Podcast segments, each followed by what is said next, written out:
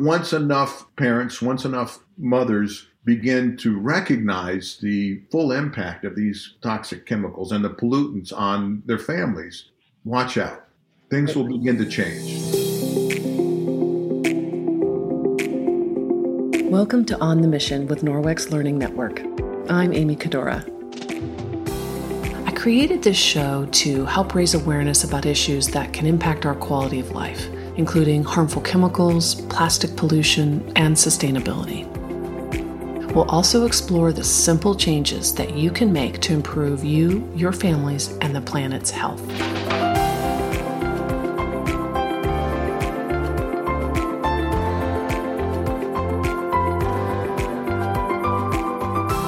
Welcome to the final podcast in my three part series with Dr. Bruce Lanphear, Professor of Health Sciences at Simon Fraser University in Vancouver, British Columbia, and Principal Investigator for a study on childhood exposures to toxic chemicals. Dr. Lanphear and I sat down at Leadership Conference 2021 to discuss some of the key steps that parents and grandparents can take right now to help reduce harmful chemicals and therefore lower body burden in our homes thinking about the, the technology side of it and, and thinking about the complexity of trying to, to rely on genetics and genetic research and genetic editing, if you will, versus, again, what are those simple steps that we can take upstream, to use your phrase, to try to keep it from happening in the first place and putting a lot more research dollars into that and proving that that can make a huge difference. Right. And a lot more regulatory action to actually protect us. And I think that's we know enough. We we absolutely need more research, and not just in prevention. We there's always room to understand more about how to prevent suffering. Right. But where we really need to act, because we know enough, is to stop using chemicals that are either toxic or suspected of being toxic, or which have never been tested for their toxic effects. So you're rolling perfectly into my next question, which is what can we do? You know, and, and we um, sometimes it can seem so overwhelming when we, we talk about this, but always wanting to take that step back and say, okay, what are the steps that we as families and parents can take right now to start to have an impact on that body burden for ourselves and our children? So as you're looking at that, what would you say are the first key steps that we should be we should be taking? So um, I want to frame this in two ways. What can we do in the short term, and what must we do in the long term? In the long term, uh, it's critical for us to uh, demand that our public health agencies, our regulatory agencies, uh, make sure that we're not being exposed to toxic chemicals in the first place. And, and I say that because I do this for a living, and and I can only do so much to protect my family. Right. So it's not that we we lack the expertise. It's that there's just the chemicals are just so widespread, and we're tackling them one at a time in terms of our research, right. in terms of our advocacy efforts, oftentimes too. So that's got to be the ultimate goal. In the interim, in the meantime, what can each of us do in our own homes? Um, there's actually quite a few things that can help reduce exposures. And I'd start out with what we eat and, and, and the food that we prepare. so um, we know that organic food tends to have lower residues of pesticides or lower contamination with pesticides. It's not going to be foolproof, but it's definitely it's definitely much lower. Uh, we also have some early evidence that it's more nutritious uh, and it's better for the soil. And again, it's not essential for us to feed the world to rely on these pesticides. So, organic is a good place to start. Trying to avoid packaging and heavily processed food, which will oftentimes uh, introduce things like phthalates. Um, these are chemicals that are oftentimes associated with plastics and vinyl. They are anti androgens, they lower testosterone. That's not a good thing. And um, you know, at one we were talking about this replacement of one chemical with another. That's clearly happened with phthalates, where early early on some phthalates were identified to be toxic. They were voluntarily taken off the market and replaced with other phthalates that were later shown to be toxic and have similar types of toxicity. So this idea of constantly replacing one chemical with another similar one that hasn't been studied yet and therefore hasn't been proven toxic really has to stop. The other one, uh, big one for food, is bisphenol A. And even though you know we we all thought we did a great thing by stopping using water bottles with BPA, they did in fact in some cases replace them with other types of BP chemicals that are just as bad. Uh, but they're also oftentimes found in canned foods today. And so, what we've done in our household, uh, in addition to moving away from canned foods, we have almost no canned foods in our house. Uh, we make most of our food from scratch. Um, beans was a hard one, right? Getting beans when we don't use canned foods, but now the instant pot allows us to make beans pretty quickly, and so no canned foods. Tomato sauce uh, was another hard one, but you can get it in bottles, and so we've moved to that. Um, and, and we're not you know, we're not overzealous about it. We do what we can. We go out to rest, a restaurant. We don't demand that they feed us organic food, but we do what we can, particularly in our household, to minimize exposures. Um, and then we go on, you know, about just living our life. Um, the other thing is, uh, and, and this has happened with groups like non toxic neighborhoods out of Irvine, California. They've been working with communities around the country and even now the world to eliminate uh, pesticide use on playgrounds, in schools, sports fields, even along highways, uh, because they're unnecessary. Those are cosmetic. And there are alternatives, right? Growing native plants along highways is much better than using glyphosate. Uh, and they've been wildly successful. We have a number of provinces up here that don't allow pesticides uh, for cosmetic use and you know those have been linked with IQ deficits in kids, ADHD in children, and even childhood leukemia. And so these are these are low hanging fruit. Get rid of the pesticides around your house. Um, I've also tried to to encourage my children. I have three children; they're all daughters, not to use cosmetics, uh, lotions, and and other and fingernail polish, for example that's been really it was really hard particularly when they were adolescents because of course they're bombarded with these billboards and advertisements that say if you don't use these products you're not beautiful which of course is just crap. But you know that's the message. Um, it, it was hard but now in their 20s two of the three use very little and one's very conscientious about what she uses. But you know every parent still has to go through this process. That's the that's the problem um, so cosmetics are another big one. Um, smoking, of course, try to minimize that.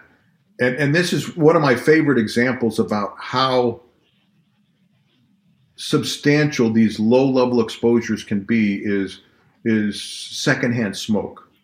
So in Scotland, as well as in a number of other countries around the world, it was found that when smoking in public places was banned, there was a 15% reduction in preterm birth among non smoking pregnant women. 15%. There was a 25% reduction in very preterm births, that is, children born before 34 weeks. Those reductions are better than any drug we have for preterm birth. And yet, the vast majority of physicians I talk to know nothing about this. Right? But that, that's just secondhand smoke and so and that's just one chemical.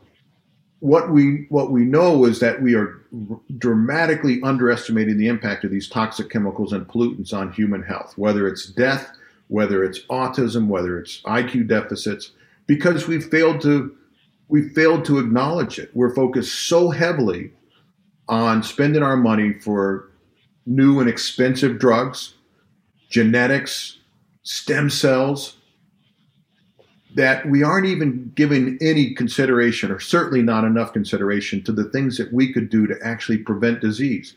Now, here's one of the things that parents could really help with, and that is to ask themselves this question Would you rather rely on some new expensive drug for your child when they develop ADHD or leukemia, some form of arthritis, or you yourself develop uh, complications during pregnancy or heart disease or lung cancer, would you rather rely on those expensive new drugs with their side effects? Or would you rather we take steps today so that your child never has leukemia or that you never have coronary heart disease? Now that seems like an obvious question. There are no surveys about this out there in the in the in the world. Nobody's even bothered to ask these questions. I did ask this question to pediatricians, to over a thousand pediatricians. Uh, this is over 10 different uh, universities and hospitals and national conferences. I asked them, it was a hand raising survey. I asked them whether they would either one, vote to increase funding to find ways to enhance the cure for childhood leukemia, which is arguably the poster child for finding a cure, or two, increase funding to find ways to prevent childhood leukemia. And I asked them to think about their children and grandchildren before they answered. Now, most people, when I ask them this question, and I say, What percent of pediatricians do you think voted to increase funding to enhance the cure? The majority say over 50%, even over 70% of the pediatricians would vote to enhance the cure. But here's the thing, which is quite hopeful. Five out of the thousand pediatricians voted to increase funding to enhance the cure. Five, less than a quarter of a percent. So here's the tragic part of it. If you look at what the National Cancer Institute's program on childhood cancer spends on prevention, 1%. So the NCI is not representing what pediatricians prefer. I doubt they're representing what parents prefer. Why is that? Who are they representing? Now, it, it, wouldn't be a fair question for me to ask that of a parent who already has a child with leukemia, but I would like to ask them a different question. Do you wish 20 years ago we spent more money to find ways to prevent childhood leukemia? That's the only fair question to ask them. You know, I, it's it's this information is is so fascinating, and I think that um, there's we don't we don't realize the power that we hold in our own hands as individuals over this complex issue, and I think you just identified some key changes that even as we may feel overwhelmed with the um, the challenges of, of this issue there are so many small things that each of us can do that absolutely are having an impact and and also realizing that um, it, it, you don't have to be perfect. You don't to your point you know we, we, get that question a lot. Well you know i still like to color my hair or you know i, I still want to do this. Well that you know just do what you can. Reduce those chemical exposures where you can and be confident and know that that is going to make a difference and that it is making a difference in this in this strategy in this philosophy of prevention right? Yeah. let's not wait to develop a cure. Let's start now with all those steps we can take for prevention. So i love that. I love yeah. that. well and I, I, I modify what you said just a little bit. Yep. what each of us does if we were doing it in isolation has very little impact but if we got together and we each did just a little bit that all moved us in this direction, then the impact would be profound. And in fact, we've seen that in the past. Um, it was only so now we're we're uh, celebrating the the uh, hundredth uh, anniversary of women demanding the right to vote. One year, two years after uh, women had the right to vote, this bill called the Towner Sheppard Act the first major public health bill was passed that provided for funding for home nurse visitation, for clinic visits for children. Um, it would not have happened but for women demanding the right to vote. And there are you know tapes of conversation of the congressman saying we we better do this or we're not going to be reelected. Um, and I think that's what that's what it's going to take. But once enough parents, once enough mothers begin to recognize the full impact of these toxic chemicals and the pollutants on their families, um, watch out. Things will begin to change. Right. We've got to get that awareness. That's the number one step is getting that awareness, that recognition of the issue. Yeah. Yep, agree.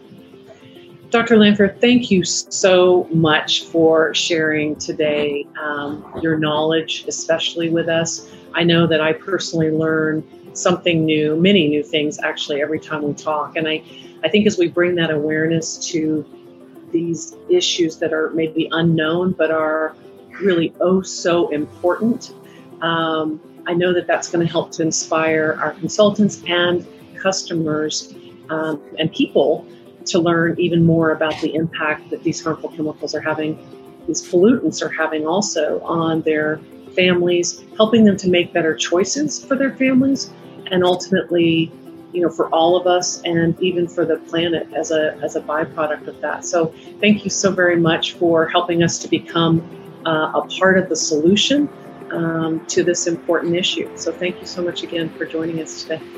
Thank you, Amy, and thank you for helping to spread the word.